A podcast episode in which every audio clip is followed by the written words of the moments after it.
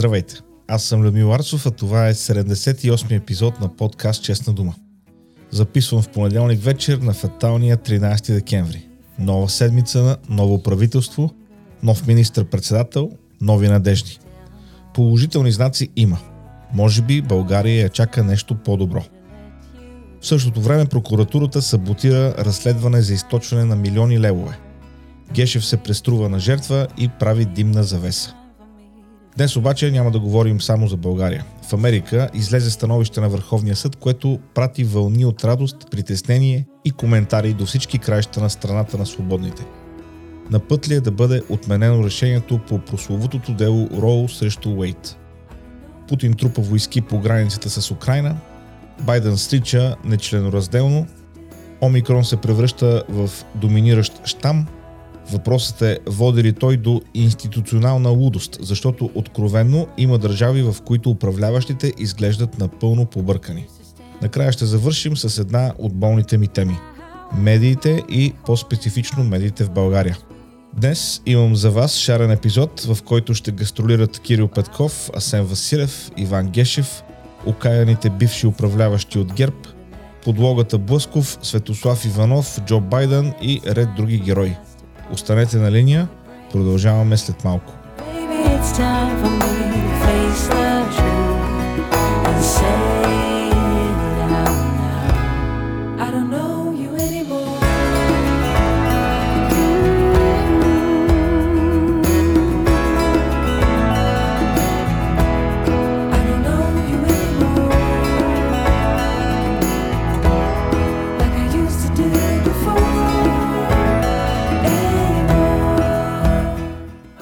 да благодаря за обратната връзка, която получавам, особено след последния ми разговор с госпожа Юлия Пчеларова от Увекинт International School. Ако не сте чули 77 епизод, трябва да го чуете на всяка цена.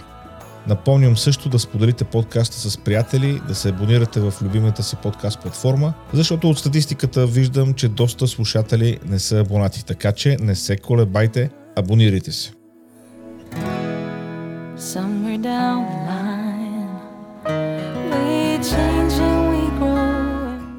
Така, най-после имаме редовно правителство, излъчено от първата политическа сила Продължаваме промяната, подкрепено с коалиционни споразумения и гласувано от 47-то Народно събрание. До тук добре.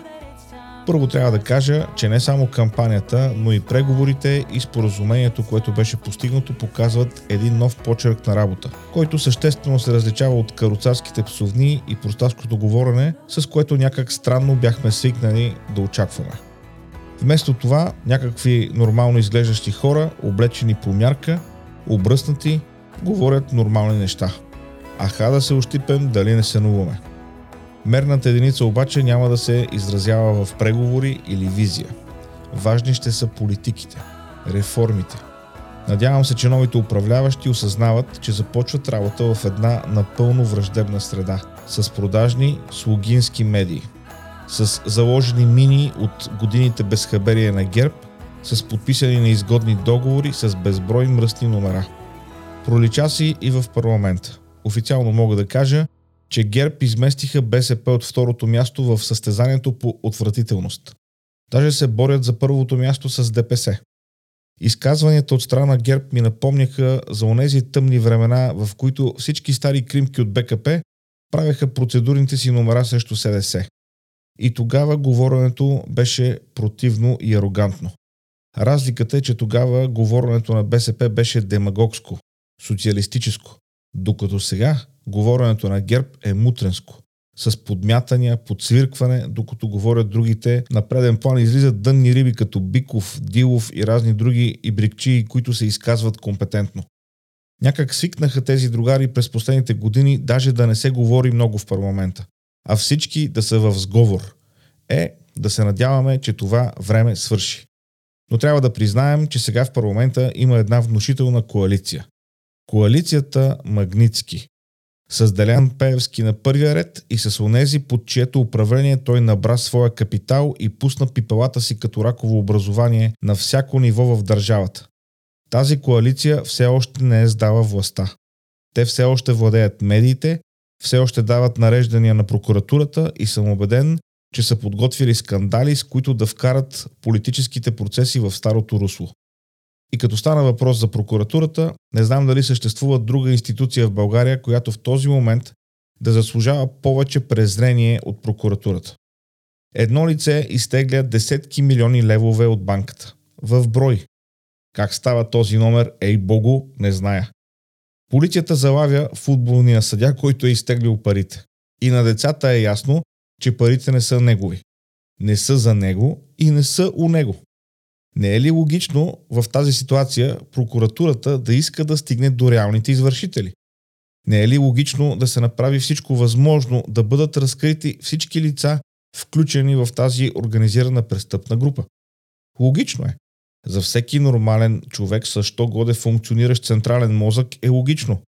Не и за прокуратурата и за нейния екзекутор Гешев. Вместо заедно с полицията да направят всичко възможно това дело да стигне до края, те се опитват да заметат случая под килима. Прокурори, които иначе светкавично скачат и завеждат проверки, дела и какво ли не, когато трябва да се удари някой неудобен бизнесмен, сега бездействат. Или по-скоро действат с бързината на Охлюв. Каква странна метаморфоза, нали? Не, не е странна. Много добре знаем как се слагат дела на трупчета и се чака да мине давност, за да може правилните хора да се измъкнат. И в цялото това фиаско с трима, повтарям, с трима наблюдаващи прокурори, те се оплакват, че от Геде Боб ги притискат.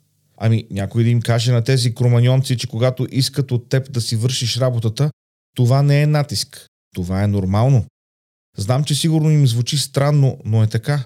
И чуйте какъв фарс. Едната наблюдаваща прокурорка не знаела къде е Геде Боб. Сега, специално за тази дама, доведена незнайно от кой край на галактиката, а и за другите шампиони по ориентиране в прокуратурата, ще дам съвет, който сигурно никога не са чували. Внимание! Ето го. Взимаш телефона в ръка. Отваряш Google Maps. Пишеш Геде Боб. И готово. Намираш ги къде са. Има и втори вариант. Вдигаш ръката си. Спираш такси. Отваряш вратата. И казваш Закарай ме в Геде Боб. Не знаят къде е Геде Боб. Те какво знаят? Ако съдя по инструмента на Господ, който ги ръководи, нищо не знаят. Години наред нула успеваемост срещу корупцията по високите етажи на властта. Но това е случайно. Те много искат, но просто нямат желание, както се казва. Че даже изпратиха някакъв заместник на инструмента да обяснява глупости по BTV, били подложени на натиск, били си свършили работата и любимата ми лъжа. Сключването на споразумения било противозаконно. Какво? Познавам адвокати, които се занимават с наказателно право. Всички те знаят, че споразумения се сключват. 99% от така наречените успешни дела на специализираната прокуратура са с сключени споразумения, а те изкарали един на амбразурата по BTV да говори глупости, а водещите не знаят или не искат да зададат труден въпрос или да успорят невярната информация, която им се сервира. И разбира се, прокурора е поканен сам в студиото, да не вземе някой да му развали приказката с факти. В последните две седмици две европейски институции излязоха с писмени становища за нуждата от реформа в тази колака българската прокуратура. Ако искаме нещо добро да се случи в България, реформа в прокуратурата трябва да има на всяка цена. А въпросният инструмент трябва да отиде на гости при Бай Ставри в централния затвор. Строг, но справедлив. И все пак имам добро очакване за това, което предстои. Надявам се да не изпуснем шанса си. Да минем обаче отвъд океана, където едно становище на Върховния съд може да промени доста неща. Преди около 10 дни едно дело от щата Мисисипи достигна до представяне на устни аргументи пред най-високо поставения съд в Америка и по мнение на много наблюдатели и юристи, аргументите представени пред съдиите е много вероятно да доведат до отменяне на решението по делото Роу срещу Уейт. Какво е това дело, може би се питате? Е, това е дело от 1973 година, което касае правото на жената да направи аборт без, цитирам, прекомерна намеса на държавата. Това решение на Върховния съд е важно, защото то се превръща в федерален закон и фактически отменя множество федерални щатски закони, ограничаващи или забраняващи абортите в Америка. Темата за абортите е една от основните разделителни линии в американската политика. Макар, че много политически кариери са претърпяли катарзис по темата в зависимост от конкретната политическа обстановка. Решението по Роу срещу Уейт не е просто може или не може да се прави аборт, а адресира триместерите от бременността, като дава различни насоки към законодателя по отношение кога точно се извършва аборт. По-късно, чрез решение по друго дело, този подход отпада и е възприята практиката за водещо да се счита жизненото състояние на плода. Години наред се говори за обжалване на решението от Роу срещу Уейд, но чак сега до Върховния съд достига дело, което има потенциал да обърне нещата. Защо това е важно? Защото едно такова решение има потенциал още повече да поляризира отношенията в Америка. Отмяната на закон, който е бил в сила почти 50 години, без значение добър или лош, със сигурност ще доведе до още по-силно социално напрежение. За нас в България е трудно да разберем смисъл на това дело, особено след 45 години комунизъм, в който абортите са били просто медицинска процедура, без смисъл за моралната и дори здравната цена на тази процедура. Пак сме копирали съветския модел.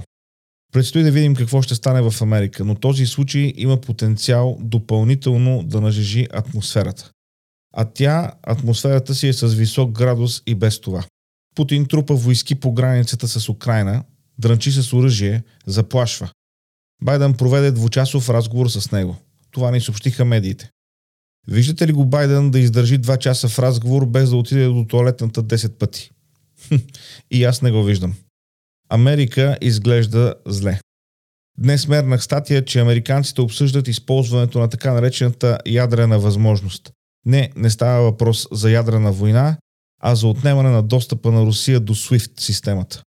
Без тази система, която е американска, няма банкови преводи, няма тегляне на пари, държава без достъп до SWIFT няма как да продава и купува. Дали е възможно да се стигне до такова решение? Надявам се да не научаваме, защото всичко това се случва много близо до нас. Ея къде е Украина? Както и друг път съм казвал, трябва да сме много благодарни, че не граничим с Русия, защото отдавна щяхме да сме пътници. И като споменах пътници, омикрон вариантът на COVID-19 превърна пътниците в супер средства за зараза. Сигурно вече знаете общата информация. Новия щам е много по-заразен, поразява както вакцинирани, така и преболедували, но данните за сега са, че се кара много, много леко, особено когато хората са вакцинирани. Проблемът е, че заедно с Омикрон явно пътува някакъв вид лудост, която заразява главно хора на властови позиции. Вместо да следват науката, както ни убеждават от самото начало, управници от различни страни взеха да въвеждат драконови ограничителни мерки, за да пазят населението. Австрия, Германия, Австралия, Нова Зеландия са водещите в тази надпревара към младостта. В Австрия искат да принудят всички да се вакцинират.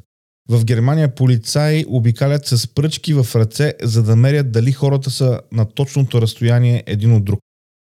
В Австралия затварят невакцинирани хора в лагери далеч от населените места. Казвам невакцинирани, а не болни от COVID. Аз съм вакциниран. Убеден съм, че вакцините работят, но също съм убеден, че това са посегателства към свободите на хората, които не трябва да допускаме и с които не трябва да се примиряваме.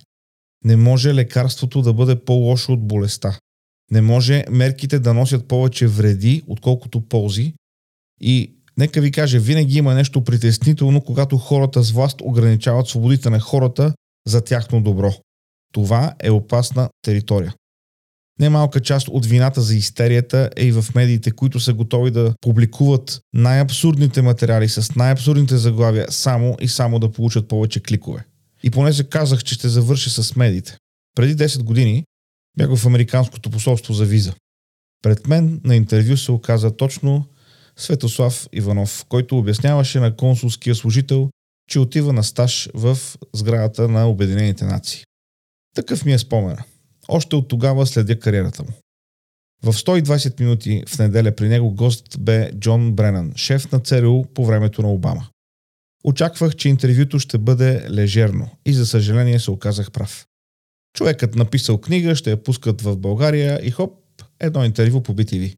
Има моменти, в които ми става кофти за журналистите в такава позиция, защото не мисля, че задават въпросите, които искат, а въпросите, които трябва. Общи приказки за Бин Ладен, тежестта на решенията и така нататък. А все пак този човек можеше да бъде попитан доста сериозни въпроси и все пак Светослав Иванов да си остане така любезен, както обикновено е. Например, защо американското правителство, подпомагано от Канада, Великобритания, Австралия и Нова Зеландия, неправомерно е подслушвало и събирало данни за стотици милиони граждани, без да има право за това, както се произнесе и американски съд по въпроса. Защо беше необходимо хора като Асанж и Сноудън, които са герои, да разкриват тези незаконни програми, които са работили без необходимия контрол от американския законодател? Защо Бренан излъга под клетва, когато разпространяваше така наречената руска измама, Russian Hoax. Теорията, че Русия е подпомагала Тръмп, а всъщност се разбра, че информацията, с която ЦРУ и ФБР разполагат, е събрана от британския шпионин Стил, който пък е събирал информация в Русия. Бренан е знаел всичко това и въпреки това раздухваше тази конспиративна теория, включително и като консултант в кавички на CNN и MSNBC. И ето така, вместо медиите да държат отговорни хората на власт, те им предлагат консултантски позиции и се превръщат в рупори на властта, а не в търсачи на истината. Така е в Америка, така е и тук. Герб не са на власт и Пеевски е в списъка Магницки. Но продължават да дърпат конците на големите медии. Само вижте коментаторите, които се канят и как се рамкират новините. Поръчани и платени. Харесвам Станислав Иванов. Всъщност, след рекламата на книгата на Бренан, при него беше Гриша Ганчев и в много отношения се получи по-добър разговор, въпреки че се вижда, че ножицата бая беше играла и по това интервю. Така е и така ще бъде, докато не са ясни собствениците на медиите. Ето, например, Петю Блъсков, той си е ясен. Слуги наш на Пеевски, Бойко и организираната престъпна група на Гешев. Снима се с тях, пие, играе карти с тях. Защо се прави на журналист обаче, не знам. Човек, служи си една табела отдел пропаганда и всичко ще е точно. Защо се мъчиш да се преструваш? И докато Блусков се прави на страдалец, един български журналист, а именно Николай Стайков, получи награда от Държавния департамент на САЩ за борбата си с корупцията в България. Стайков, който е част от антикорупционният фонд, има огромен принос за това случая 8-те джуджета да стане обществено достояние и повече хора да разберат, че прокуратурата работи в услуга на мафията и защитава интересите не на държавата и гражданите, а буквално пази престъпниците. Реално, Николай Стайков е разкрил най-голямата организирана престъпна група в България за всички години на прехода. Ето, че може. Само, че трябва гръбнак. Толкова за днес. Духа вятърът на промяната. Дано отвее корумпираните политици, продажните медии, неграмотните прокурори. Дано някак успеем и ние да станем част от тази промяна, а не просто да чакаме този бриз да стигне до нас, за да можем да изградим заедно нещо добро и трайно. Нещо, което е истинско, а не менте. Не забравяйте да се абонирате за подкаст Честна дума, която и да е вашата любима платформа. Връзки към всички платформи, където може да намерите подкаста, има на честнадума.com. Бележките към епизода също са там а музиката от подкаста е в специален плейлист, който е в Spotify. Пишете ми какво мислите, може да използвате телеграм канала на Честна дума и чата към него, или пък където и да ме намерите в социалните мрежи. Връзката към телеграм канала я има и в записките и на страницата на подкаста. Там е и линка към PayPal в случай, че решите да подкрепите това, което правя. Толкова за днес. Бъдете здрави, стойте будни, носете се с вятъра на промяната. До следващата седмица.